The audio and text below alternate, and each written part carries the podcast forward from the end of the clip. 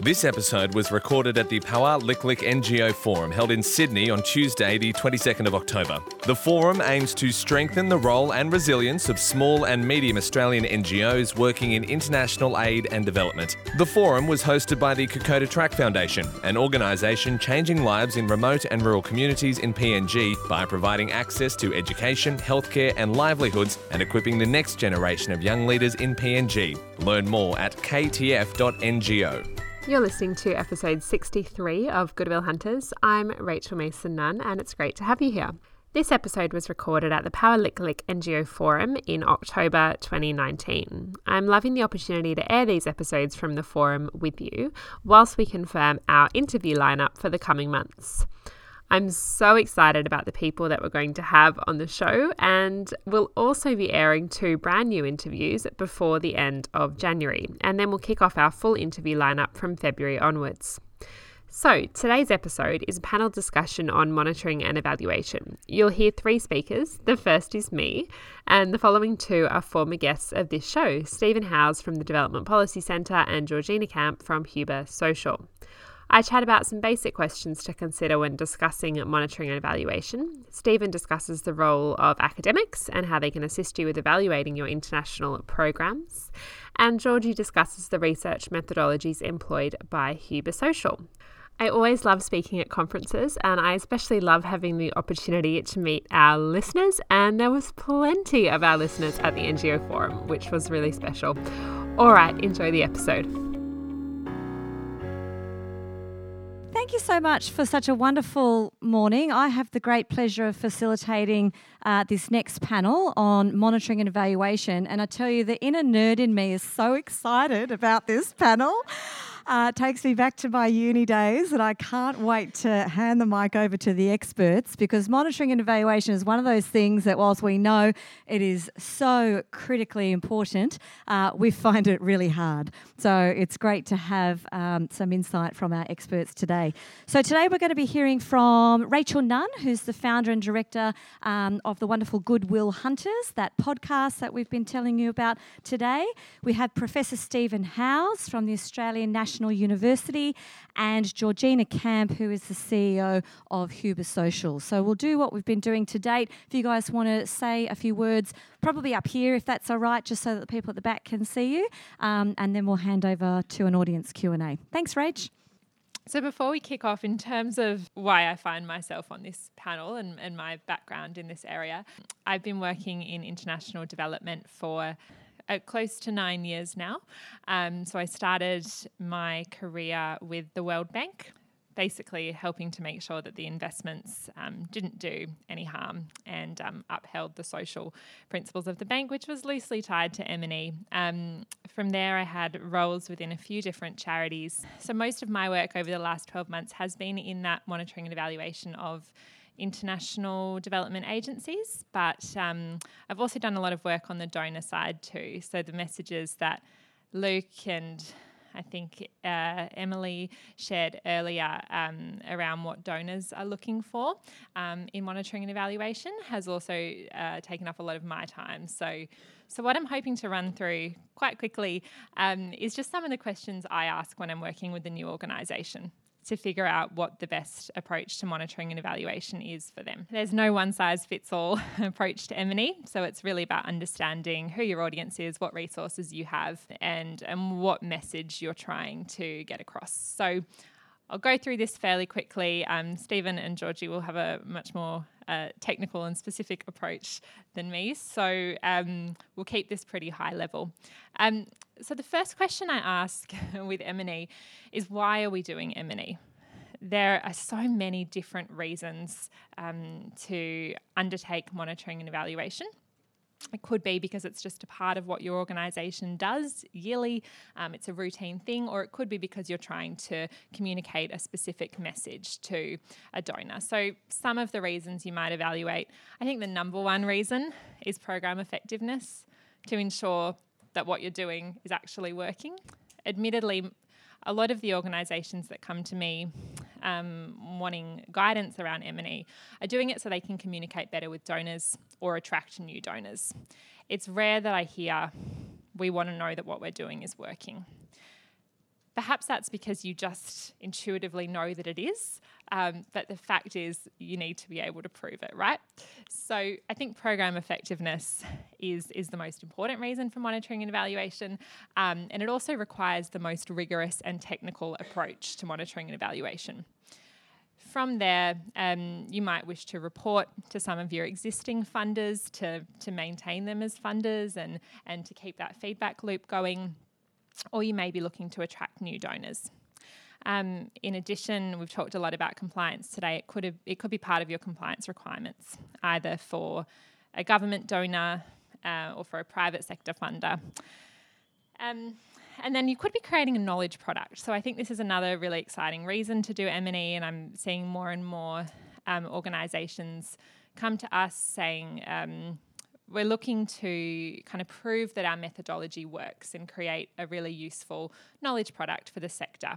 As sort of a final reason that I don't see so often, but maybe we should, you could be looking to communicate with your beneficiaries in country. So finding ways to um, close the feedback loop with them some combination of those or or maybe something else entirely. Does that does that resonate as the sorts of reasons? So the second most important question after that is who is your audience? So kind of ancillary to the first point is the sorts of monitoring and evaluation that you choose to do needs to relate to the expectations of the person reading that report. I think to frame that in a bigger picture, we've all talked about the trends that the sector is seeing at the moment. Um, charitable giving peaked in 1983, been steadily declining since then. Millennials found this a really interesting fact last week. More uh, millennials than ever before are investing on the ASX. Um, and at the same time, um, faith in business is at an all time low. So just 48% of people believe that business knows how to act ethically.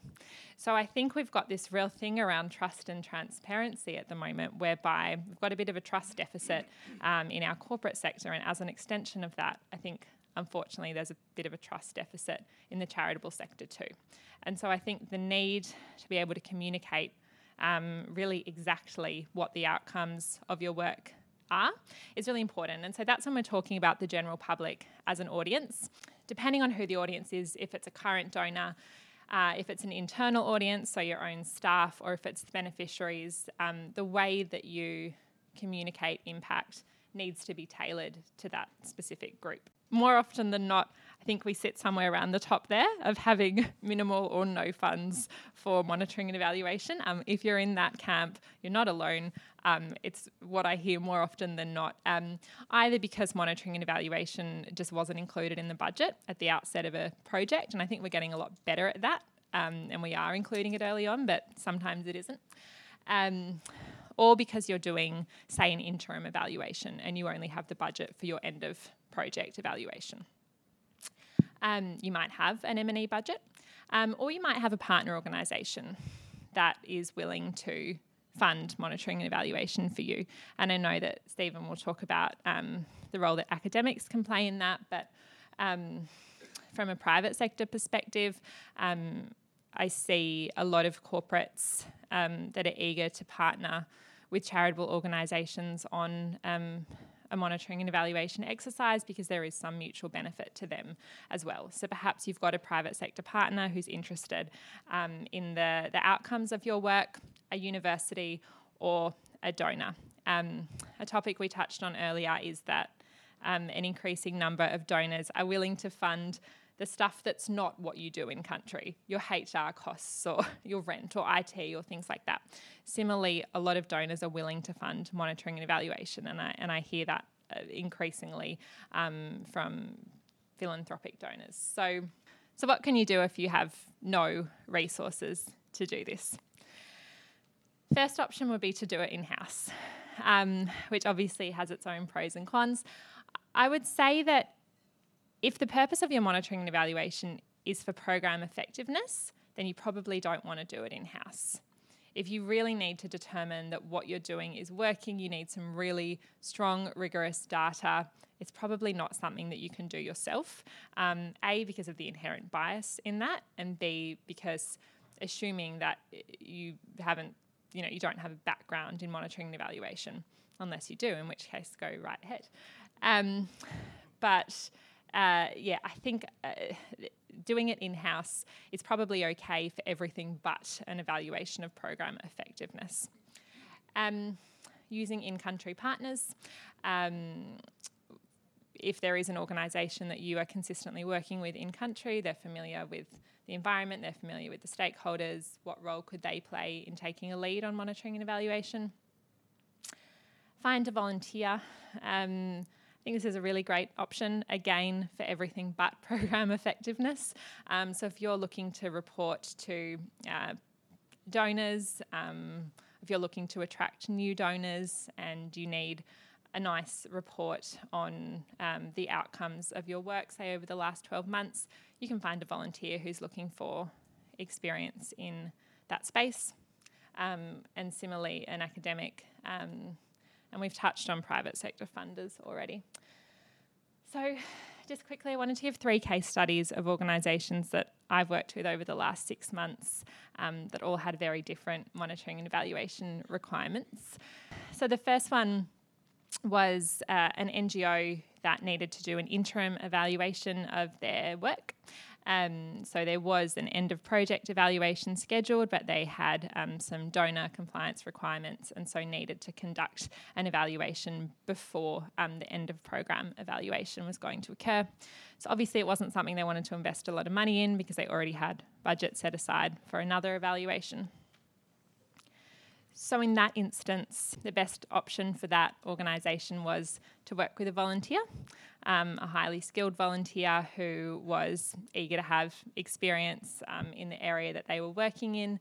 Um, and they were able to cover the costs of that volunteer and ended up with a really nice 15 page report on the outcomes of their work um, in preparation for that end of program um, evaluation. The second case study um, is a, a, bit of a trickier one. So this was an NGO um, that was operating 100% through in-country partners. So they had no presence overseas. They didn't send their staff overseas. They're entirely based in Australia, um, and they reached a point where they needed to attract more donations, um, and so obviously needed some data to communicate with potential donors. Um, but without any in-country presence or on the ground experience. That was really challenging for them. Um, what they ended up having to do was um, ask one of their philanthropic donors to fund um, an external monitoring and evaluation consultant to go overseas and work with local partners to conduct that M&E. That probably could have been preempted had they have either had some in-country presence or required their in-country partners to do monitoring and evaluation um, of programs, which which they didn't. So that so that reached the point where they had to contract that out externally. Um, the third one, um, this one was a bit strange. Um, this was an NGO that was eager to start working in a particular highland region of a Southeast Asian country. Um, they had no experience in that region, um, but they wanted to do a feasibility study to determine if, if it made sense for them to work there. Um, so what they ended up doing, which was quite creative, was approaching um, a private sector organisation, which was a tea growing company. They approached and asked if they could uh, go and conduct an evaluation of their tea growing plantations and the well-being of workers on those plantations. Um, kind of for the dual benefit of getting some data for themselves to help them to enter that area and also providing a really great evaluation report. And that ended up working out really well. So, why is data important? I, I think this is probably something we can cover more in the discussion, but um, the main point that I would make here is it's really important to acknowledge how you can contribute to existing data. So I see so many organisations doing really brilliant monitoring and evaluation, but it's all kind of siloed um, because there's no central location where all of that data can go. And similarly, when we're starting a new monitoring and evaluation exercise, it's really hard to find what other organisations in a similar space have done. Um, so I think an important consideration in M&E has to be how can you contribute to data that already exists and how can you ensure that your data can be used by other organisations in future. So last point before I hand over, where can we share our findings? Um, again, I think this is a really important consideration. Um, you're not just doing monitoring and evaluation for you, but you're doing it to contribute to the larger community of practice uh, of organisations also working in this space. Um, so, first location, I imagine a lot of people in this room are already involved in the ACFID communities of practice. Um, so, sharing findings through that platform obviously makes a lot of sense. Similarly, peer reviewed journals. I'm seeing more and more organisations contributing to academic journals, which I think is a, is a really um, it's a really exciting thing to do. A, because it creates a lot of proof of concept for, for what you're doing and it gives your methodology and your approach even more credibility. Um, also, because it's great promotion amongst a, an audience of, of peers. So, if you've done M&E and there's a possibility of, of channeling that into an academic article, I think that's worth considering. Similarly, lots of online platforms like Dev Policy, Lowy Interpreter, um, lots of events like these ones um, where you can share your findings. Um, and I've sneakily put podcasts in there too. Um, so I think that's everything from me. And um, if yeah, would love to discuss um, any more of that with you throughout the day. Thanks very much, Rachel. One of those case studies may or may not have been KTF, and we had a wonderful time working with KTF uh, up in PNG. I'm thrilled to introduce Professor Stephen Howes to you, who's the Director of the Development Policy Centre. Stephen is the go to researcher and thought leader on all things development in PNG and the Pacific, and I'm absolutely delighted that he could join us. Thank you. It's nice to be here. I'm, as an academic, I, I don't have a PowerPoint, I'm afraid. I mean, academics normally do, but I don't today. But I'm going to talk about the role of academics in M&E and uh, M&E morphing into research. I think we want to think of that as a spectrum. Your monitoring and evaluation is the basis for some really good research. And um, yeah, I want to argue it's a good combination. I want to suggest, uh, you know, based on some, I guess, general considerations, but also my own personal experience, um, both as an academic and as someone who's um, got very involved in a small NGO and I work with uh, Family PNG, which is a uh, crisis centre in PNG. And Fiona Khan is here. She's uh, the CEO of our support group, Friends of Family PNG. So that is a small NGO, and we have quite a lot of academic involvement uh, on, especially on the M&E side of that. I think it makes a good combination. I got involved with a uh, small NGO, like I'm sure many of you did, because I wanted to make a practical difference on the ground.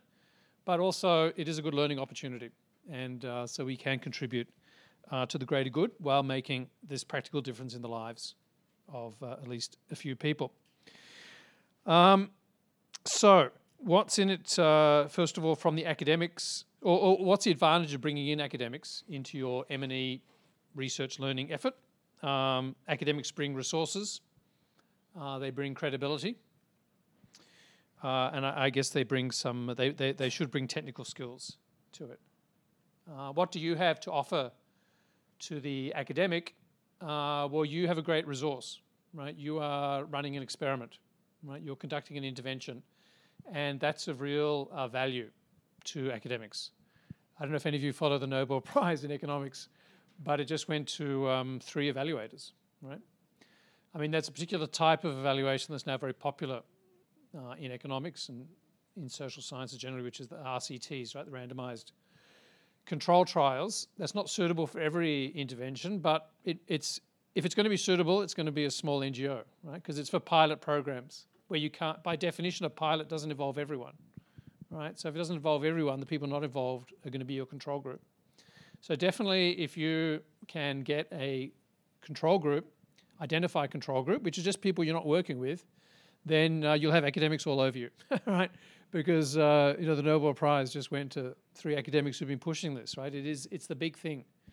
Um, but even if you don't have a control group, and we don't, because we operate uh, in urban areas of PNG, and it's not really possible to identify a, a control group. But even if you don't have a control group, um, you probably have some very interesting data. And increasingly, you know, the other big trend in economics is using administrative data.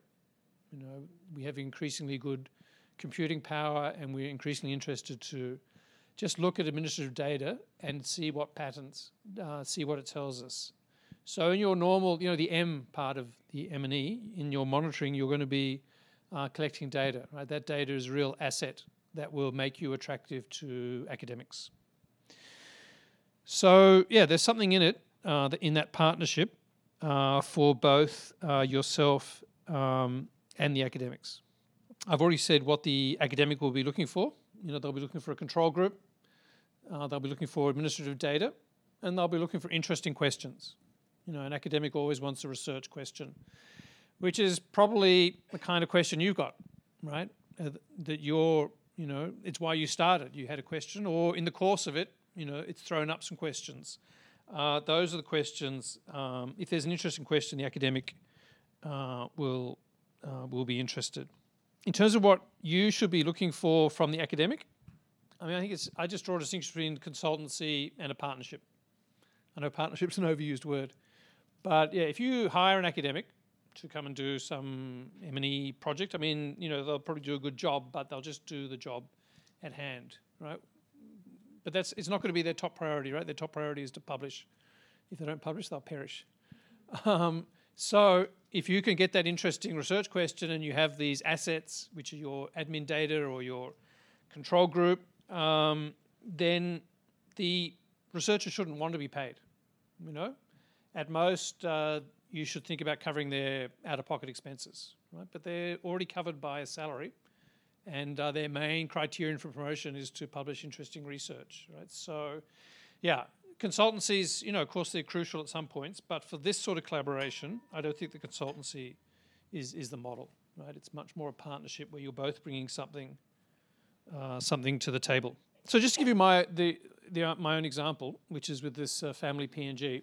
So this is an NGO uh, that was started in Lae, in uh, PNG, back in 2014, and um, it was a joint collaboration between some Papua New Guineans and some Australians. but on the Australian side, um, it was myself and another colleague at the ANU who's an epidemiologist. So she had more of a medical background, but she was able to use that to uh, develop a, a, data input system so that whenever a client came, you know, we on the we'd, we'd get their their data, their, their story, their background, their circumstances through an intake form, and then every time they interacted with us, we'd uh, we'd have a shorter uh, data form that uh, the caseworkers would also fill in. And so we've had uh, like two and a half thousand clients since then, and each client on average, um, you know, we see about 10 times. So we've got 25,000 data points. You know, it's a massive data set. And it's not perfect, but it's pretty good, pretty good quality. And it's now digital, so it's updated, you know, I can't say in real time, but it's updated pretty quickly and pretty often. And we're going to keep building that data set and, you know, indefinitely and it's a it's a very unusual and very valuable uh, data set. So in that case, we were fortunate. It wasn't really myself, but my colleague Kamalini Lokuge, you know, as an academic, was able to develop that system uh, right from the start, and it's been very affordable, right? Because she was, we didn't have to pay her, and uh, on the PNG side, we have two data officers, you know, who. So that's a cost, you know, we wouldn't otherwise have, but it's not a huge cost. But th- th- you know, those forms, I mean, we'd want them anyway, right? Perhaps not as detailed, but most of that, you know, that's just administrative data. We need to know who the clients are. Have they come before? What did we do with this client last time? You know, a client's case may stretch for um, years. So obviously, you need a record keeping system. Um, and then, how, what have we done with that data? Well, we've done various things, but one example, uh, we brought in a criminologist, Judy Putt, another ANU colleague, who was very interested in the uh, in restraining orders. You know, that's just kind of one of these innovations that spread from Australia through the Pacific. And um, but did they work? You know, do they um, do they have any effect? So using this uh, terrific database, you know, she was able to show that through because we're a sort of case coordination centre, by that coordination and, and getting the partners to work together, the police and the courts talk to each other, uh, we were able to push up the rate of issuance of uh, what they're called IPOs in the PNG case. Right, so there was a high demand, and uh, from the women, and we were able to. I mean, we're by no means there yet, but definitely uh, working with partners make the system more responsive. And she's been able to show that research, uh, publish it, and then um, you know that's helped us because we've then been able to promote that research at conferences try to get. We've got the uh, provincial magistrate uh, from Lae, you know, going around talking about this research. So that's good for him because he's doing a lot of the work getting the IPOs out, and then encourages his peers in other parts of the country to follow his example. And then uh, Judy's been able to take that to DFAT and say, look, isn't this interesting research? And wouldn't it be good to do this in other parts of PNG and other parts of the Pacific? So that's now developed into a whole, um, a whole research program. And we're now working on the second phase, which is all right, these, uh, these are being issued, um, but uh, are they working? Are they helping the women who want them? Of course, that's an even more difficult question to answer, but nevertheless, uh, Judy's going to attempt uh, to do that, working in uh, collaboration with our caseworkers and, and, drilling down into a sample uh, of that database we've got. So yeah, that's one small example of how we've been able to uh, collaborate uh, with academics, I think for mutual, uh, mutual benefit. then finally, you know, how do you find these academics? if you do want to have, if you do want to work with them, well, I, am here, so um, you're welcome to chat with me. Um, in general, conferences are a good idea, and uh, we run the Australasian Aid Conference. Uh, it's coming up in February, so that's a good place to, you know, that's a good mix that deliberately tries to bring together academics and uh, and practitioners. Um, there's the Dev Policy blog, Rachel mentioned. That's a good way to get get the word out. Um, but yeah, generally, I just I'd encourage you. You know, this is a uh, a good time uh, in economics. Uh, economists are sort of wary of big theory and really looking for experimental, uh, real life data. Uh, you have it to, to offer. So I think you'll, you'll do well if you go hunting. Thank you. Thank you so much, Stephen. So I told you this was going to be the most exciting session with words like interventions and randomised control trials and control groups. It's bloody beautiful, isn't it? Um, and Georgina's going to take us to another level because you guys have really turned M&E on its side, haven't you? And we're very excited to um, hear about the work that you're up to. So Georgina Camp, everybody. Thank you. Wonderful. Thank you so much for having me here today. Um, before I jump in, I just wanted to get a sense of who's in the audience. So do we have many M&E people or people in M&E roles in the audience? Uh, and how about like people responsible for fundraising, not-for-profit leaders? Okay, cool. So it's more on the leader side. Super. Well, as somebody that does social impact measurement, we have the benefit of working kind of at all aspects of the organisation, but also um, right with the people that are being impact on the ground um, with the organisation themselves and then up to the funders. So I want to try and keep this session as practical as possible and share, I guess, what we learn from working at those different levels um, around social impact measurement. So to do that, I'll talk about um, the social impact measurement ecosystem and then the unique Huber social wellbeing measurement framework and where that fits in. And really that it's not um, kind of, we're not saying throw the uh, baby out with the bathwater, but we've got a framework that often strengthens what's, or, and also organises what's also already in place, and then talk through some case studies and how that plays out. Okay, so we've already heard today that it's about proving and improving, and I guess what I'd add to that is I have a lot of conversations with charity leaders and they go, What is proof? What's good enough as proof? Um, and we've often they're thinking that always that the gold standard would be, as we've just heard from um, Professor Howe, is an academic um, research paper, I would say. And that's got a lot of street cred, but it's also not always accessible um, to all the organisations. And also, um, there's it can take a while to kind of start to get the results um, to inform decision making um, on a day to day level. So I think whilst it's really powerful and, and fantastic thing if it's available, um, as Professor Howe was saying, it's kind of a spectrum when it comes to social impact measurement or M&E. Um, and I think at one end you've got sort of quality assurance and you've got social impact measurement and then research grade um, papers at the other end. And you want to lean obviously towards that research grade as much as you can um, whenever you can. So I'll talk about uh, Huber's um, approach to that. Um, and then I guess we've heard also that this is becoming increasingly important um, for the not-for-profit sector.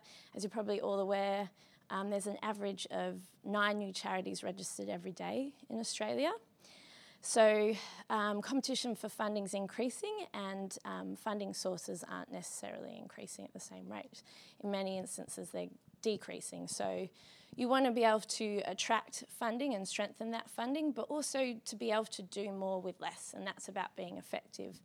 Um, and I think finally, what I'd like to share is that uh, we do a lot of work in New Zealand, and they've just released new accounting standards. And or tier one and tier two charities, so effectively that's just about the amount of revenue they bring in, have to have a social impact measurement system in place by January 2020. So we'll probably see something because we tend to just borrow from New Zealand a lot of the time, see something similar come to Australia. So I would say if you don't already have this in place, you want to start thinking about how to do it and get ahead of the game so it works for you. Because the reaction over there totally understandably is, oh gosh, it's just another level of bureaucracy and admin that we don't need that detracts funding and takes away from the actual work. But if you find the right measurement system, it will actually just help you do the work that really matters for you. Let's get into, I guess, the ecosystem. So currently, we'd say we really only have a financial metric to measure value, um, and we're moving beyond that. But the issue that that creates is that whilst we recognise individual wealth and national GDP don't um, account for everything that matters in our life, we still rely on that heavily as our measure. Um, since 2009, the globe has been spending 21% of world GDP on solving social issues, and really by all measures things are getting worse. So throwing more money at the problem is not the answer. So we need to come up with better ways of actually measuring what matters. So what is out there and how do we measure? So I guess um, before I jump into this slide, I like to think of it as there's frameworks, um, there's uh, SDGs, OECD, Life Index, you know, you name it. There's all in New Zealand the Living Standards framework, and you probably have your own measurement frameworks within um, in house. So that's a way to kind of categorize your impact. Then underneath that, there's valuation techniques. So how do you show that they're being effective? And that's things where you like bolt on a social return on investment, you do a cost benefit analysis, this sort of stuff familiar to you guys. Or there's well-being valuation as well. So there's sort of two things in the ecosystem. I don't want to get too bogged down in all that today. But essentially, to wrap it up, we have really been following financial metrics for, um, oh gosh, you could say 60 years, but it's probably a couple of hundred years. And we're now at a point where we recognise we can do better than that. So we're moving beyond GDP. And we've seen things like the SDGs that expand to measure um, a whole lot of other stuff. But there's limitations to them as well. Um, and I'm not just saying the SDGs, it's kind of any framework that operates like this. So really, at best, what we do now to measure are we overall in a better position is we select a bunch of indicators and say if we're moving up on these, we can infer from that that overall we're in a better position. But that's not always the case, and it actually has a lot of challenges, but I'll get into that on the next slide. So we're now looking at okay, there's something beyond that where overall we can measure well-being, um, and we're still probably where we're um, at with that in terms of measuring success is that we're looking at through an individual lens. And I think as we're applying this with a lot of different Indigenous cultures, and there's probably a lot of people in the room that would appreciate this, that their understanding of, um, I guess, success for humanity or successes for existence is um, much further beyond our own individual well-being, but it's the collective well-being, um, and it's not just in our lifetime; it's all of time. So we have a lot to learn from um, cultures um, that have uh, been around for a lot longer than the dominant Western culture in measurement about what success looks like. I guess I just want to summarise what makes an impact measurement framework useful. Um, overall, you do want to be measuring what matters, and I'll unpick that a bit when I get into um, the Huber framework. But um, we, we do, we want something that it would be great if we had one language around this, and I think there's lots of benefits to what the SDGs has done that. It's um, kind of harnessed everyone around um, uh, a universal way of doing that. However, it's not um, and they're, I guess this is caveat, and they're trying to develop uh, standards around how you actually do the measurement under the SDGs, but at the moment you can't compare one SDG report to another and say who's actually contributing to one better than the other. Um, they need to be actionable, so it shouldn't just be at a point in time and say we've achieved X, Y, Z. It's okay, what's the so what of that? How can you do that better? Don't just measure outcomes, but also what's driving that. Needs to be contextual. So, what I mean by that is um, Again, you can apply a lot of these frameworks, and sorry, I'm picking on the SDGs. It's not that I'm not a fan, it's just the easiest one that we all recognise. But if we apply that, you could say, all right, under this SDG, we've um, achieved this against those indicators, but does that tell us um, the so what for that exact context? So, what's the value of that SDG in that context? So, um, yes, you might be working towards education, but right now the priority needs in that context is around nutrition and um, physical health and well-being. Should be comparable and also, um, we would argue, independent um, as well, increasingly so because um, of that need to prove. I'll now get to how we've um, come up with our wellbeing measurement framework and why. So, this quickly the background about Huber Social is um, we started Huber Social around six years ago. Only became an like a business two and a half years ago, um, but we, the founders, we'd all come from um, varying degrees in the social sector or varying angles in the social sector. And what we'd come to recognise, whether it was working in international development or working um, locally with charities that too often organisations are held to ransom on performance metrics that aren't at all aligned to what they're actually trying to achieve. Um, and at best, that's just unhelpful because we tick the box to get the money and get back to the work that actually matters. And that means where it is actually working, we're not driving resources to it.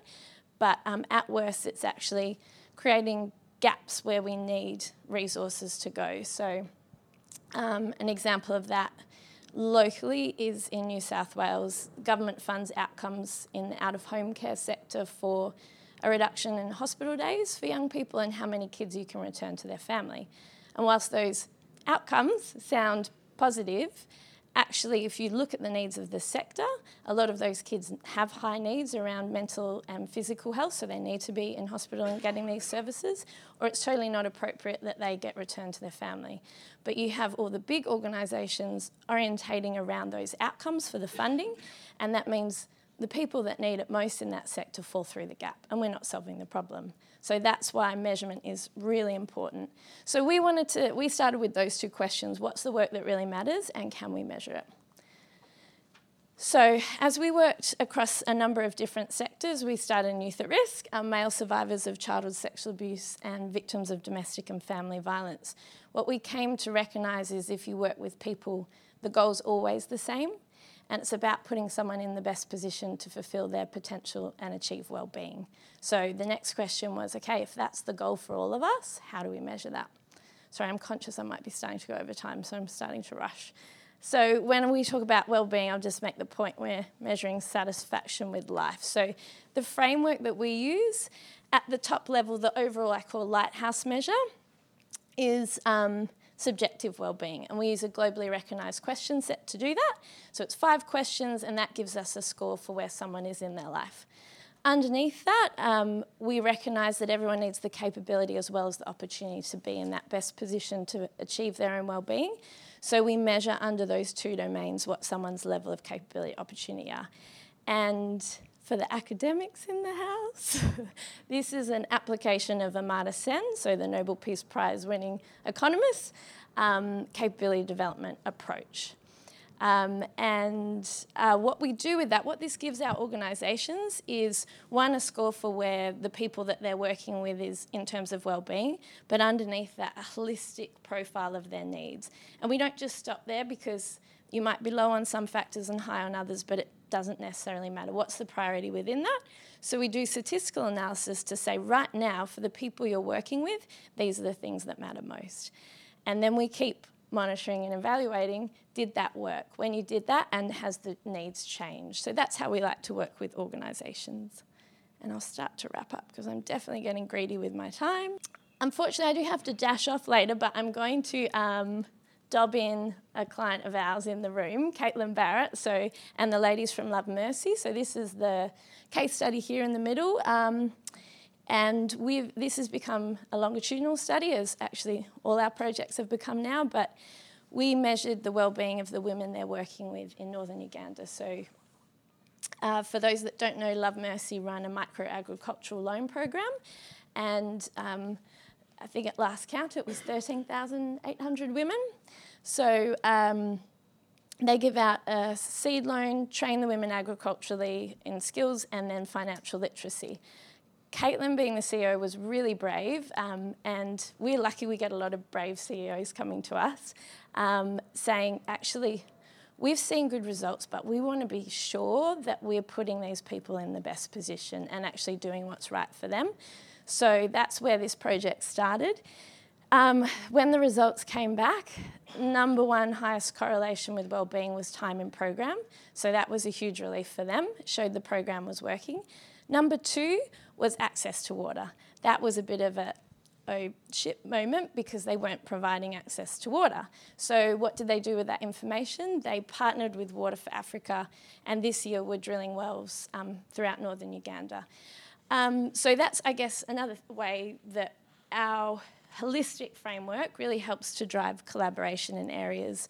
Um, and I guess just to end, where we're going with all this is we're building out a global wellbeing database. So we've started with a lot of project data, but we're getting more regional and national data sets now so that you'll be able to monitor wellbeing around the world and understand what's driving that right down to community levels so that we can help inform better decision making and share that data and you can have you can trust and have faith that that's being collected in a, um, a standardized way um, we've also opened up our system to accreditation. Sorry, I promise this is the last point. Um, to make it more accessible, because where you do have your big M&E teams, they obviously aren't going to necessarily invest in an outsider to come and do it. So we just train them how to use this system so that they can add that as another tool onto their belt effectively. So, okay, thank you very much. Thank you so much, Georgina. Absolutely fascinating stuff. We could have given you the whole hour. Um, I think we've got time for two questions before moving to the next panel. So, um, yeah, that was really fascinating. So, for example, with your Love Mercy case study, is it quantitative analysis and qualitative? Oh, yes, good point. Sorry, I really skipped over so much. Yeah, so we employ a mix of qualitative and quantitative. I know this one. Um, we have to primarily rely on surveys um, because it's a lot of um, self assessed subjective measures, but then we also support that with focused discussion groups, direct observation, and also mapping of secondary data sources. Um, and particularly around the opportunity side, we've developed a matrix that has a scale around, and we define the different types of access, so quality, safety, location, availability, etc. So there's a lot in that, but yes. and so you just take a sample of that 1400 cohort? Yes. So um, again, we really try and model academic processes around this as best we can. So our standard around getting a sample is having a 95% confidence level in the um, statistical validation of that sample. Um, with Love Mercy, we were really fortunate. We were able to survey 1,100 women out of the 13,800, and 95% confidence level would have been around 374, I think it was. So, um, yes, and then we to where we can't get that level of confidence, we're very transparent about that and include at the back of our reports a transparency page that shows how we've treated the data at every stage of the data life cycle. Um, this is a question for the whole panel. I see a lot, speaking to NGOs, a real, I guess, challenge with monitoring and evaluation of finding a little bit of money for an evaluation report. The organisation really, really wants to use that to prove, um, you know, prove a theory of change or prove effectiveness. But there's also a great, um, I guess, pressure to also use that same report to publish a glossy, look how good we are kind of donor kind of report. Do you think there is a way of doing both within the one evaluation, or do you think they need to stay separate, or do you have any advice to? I come across this kind of daily. Yeah, we've developed deliverables to do all three. So our package includes like a simple one page outcomes report for the sort of donor that doesn't want to digest a lot of information, then we ha- support that with a detailed dive into the what's driving that, which we call a social impact performance report, which is more to make decisions internally. And then we produce a glossy social impact report, which is more like an annual report that we probably definitely charge too little for, and I keep getting told off. But yeah, we've just uh, tailored the three deliverables to achieve all three.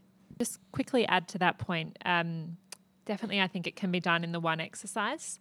So uh, we've just wrapped up a, a, program evaluation which took about eight months. Um, came back with a mix of, of positive results and areas for improvement. Um, and so there was obviously the internal facing report that went with that, which went to the organisation, and there was no expectation that they would share that publicly. And then from there, they were able to select the data that best served them to put in an external facing report to donors. So, yes, I think it can come from the one exercise, but I think it's two very different work products at the end of it. Yeah, I, I think I'm very sympathetic. You know, I think that that is a dilemma. I mean, it's good if you could try to do it, but it's a dilemma because who wants to tell, well, we, we failed, you know? I mean, who wants to give that story? Um, it's tough. You know, we, we face the same dilemma. I, I, guess that's a risk you take if you get an academic involved. I mean, I've got a colleague who is going to publish, or is in the process of publishing uh, an article on a uh, project in Indonesia, you know, which tried to get communities involved to stop these uh, fires that cause haze. Yeah, and the pro- it just didn't work you know. So, yeah, it is tough. I guess um, as a small NGO, you want to be confident, like your basic model is working, and you're in a position to try different things, if you, if you want to go down that that route. Yeah, I think it's a dilemma for all, uh, and for government. It's a dilemma for everyone, isn't it? It's why there's so little evaluation done. Who wants to run that risk? Um, I just want to say another thing. I mean, I do think it is very. Uh, I want to caution you against saying like prove effectiveness. Right? I mean, it's very difficult from an academic point of view. Yeah. Immediately, right? Really? I give Femili PNG with our work, you know, with women suffering domestic violence. We're very cautious about saying that we're able to prove our effectiveness because who knows what would happen to these women if we weren't there, right? I mean, we just can't. So yeah, you can like suggest if you can have evidence for effectiveness, but I just want to caution you about proving effectiveness. That is extremely difficult to do unless you have a control group, which you may have, but but most don't.